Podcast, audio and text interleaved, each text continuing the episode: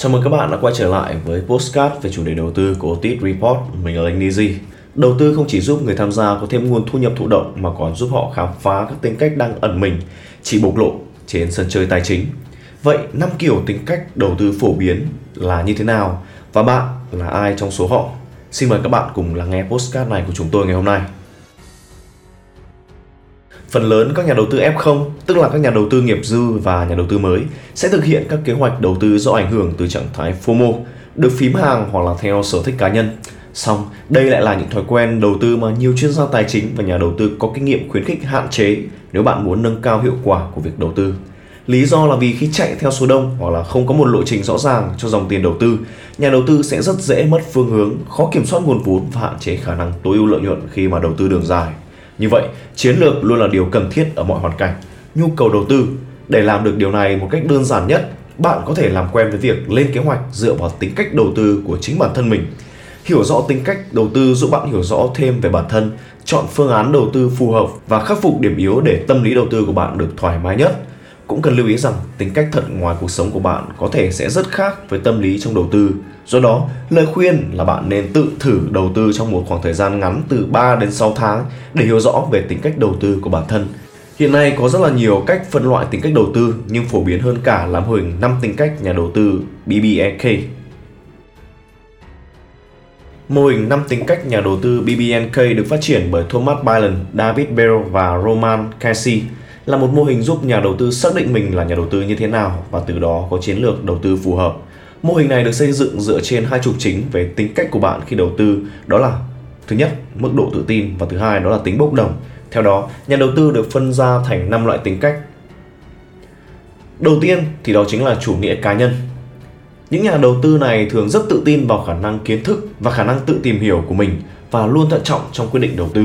Những nhà đầu tư này thường là dân professional như là kế toán, luật sư hay là banker, vân vân và sẽ phù hợp với tính cách đầu tư của phương pháp như là đầu tư giá trị hay là kỹ thuật và theo chiến lược đầu tư dễ dàng. Thứ hai đó là người đầu tư mạo hiểm.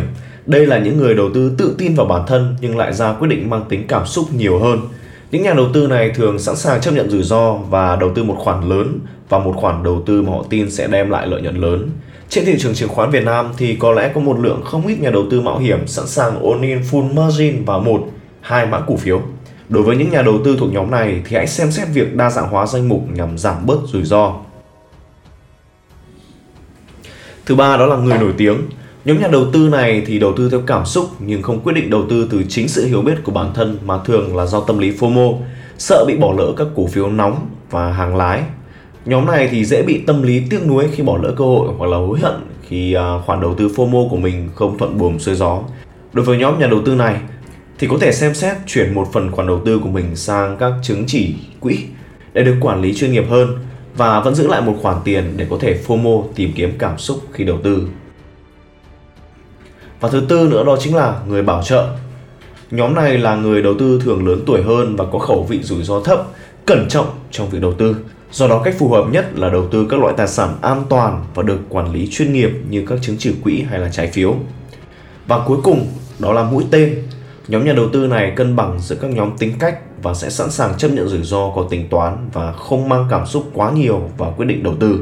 Những nhà đầu tư thuộc nhóm này phù hợp với việc quản lý việc đầu tư cùng với tư vấn từ môi giới hoặc là investor chuyên nghiệp. Giang Sơn dễ đổi, bản tính khó rời Do đó, việc các bạn đầu tư không phù hợp với tính cách của mình sẽ dẫn đến các quyết định đầu tư không nhất quán và dễ dàng có kết quả đầu tư không như mong muốn. Nếu như bạn là một mũi tên mà lại ép mình đầu tư theo phong cách của người bảo trợ thì bạn sẽ rất dễ chán và bán khoản đầu tư của mình quá sớm. Đầu tư thành công thì cần một khoảng thời gian dài, bởi vậy những nhà đầu tư định hướng được mục tiêu sẽ chiếm ưu thế hơn trên thị trường. Do đó, dù là tính cách đầu tư như thế nào, bạn hãy tập trung đến phút cuối cùng Kiên trì với mục tiêu của mình giúp bạn tránh được sự sao nhãng. Trước tiên, hãy quyết định xem bạn thực sự muốn gì, đầu tư vào quỹ bảo hiểm, mua nhà hay là tiết kiệm. Đây sẽ là những căn cứ tốt nhất xác định bạn sẽ hành động như thế nào. Tiếp theo, đặt một mục tiêu tạm thời để việc đầu tư của bản thân có định hướng mục tiêu hướng đến trước mắt. Điều này sẽ tăng thêm tính thú vị và khích lệ nhất định vào hành trình đầu tư cá nhân.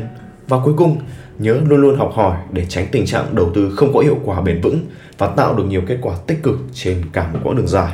Và đó cũng là toàn bộ nội dung postcard hôm nay của chúng tôi. Chúc các bạn sẽ sớm nhận diện ra các tính cách đầu tư của chính bản thân mình. Xin chào và hẹn gặp lại.